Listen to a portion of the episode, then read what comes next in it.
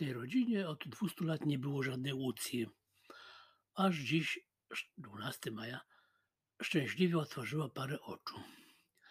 Jeszcze nie wiem, czy fiołkowych jak budziszki, czy modrych jak len.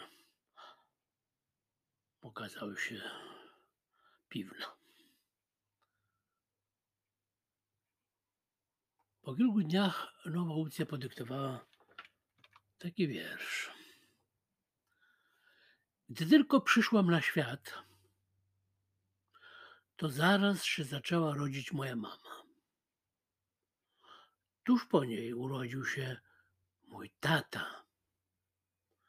Teraz się szybko rodzi starsza siostra i jeszcze prędzej starszy brat.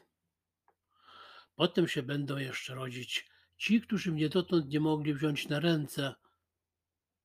Nieznana liczba babć i dziadków.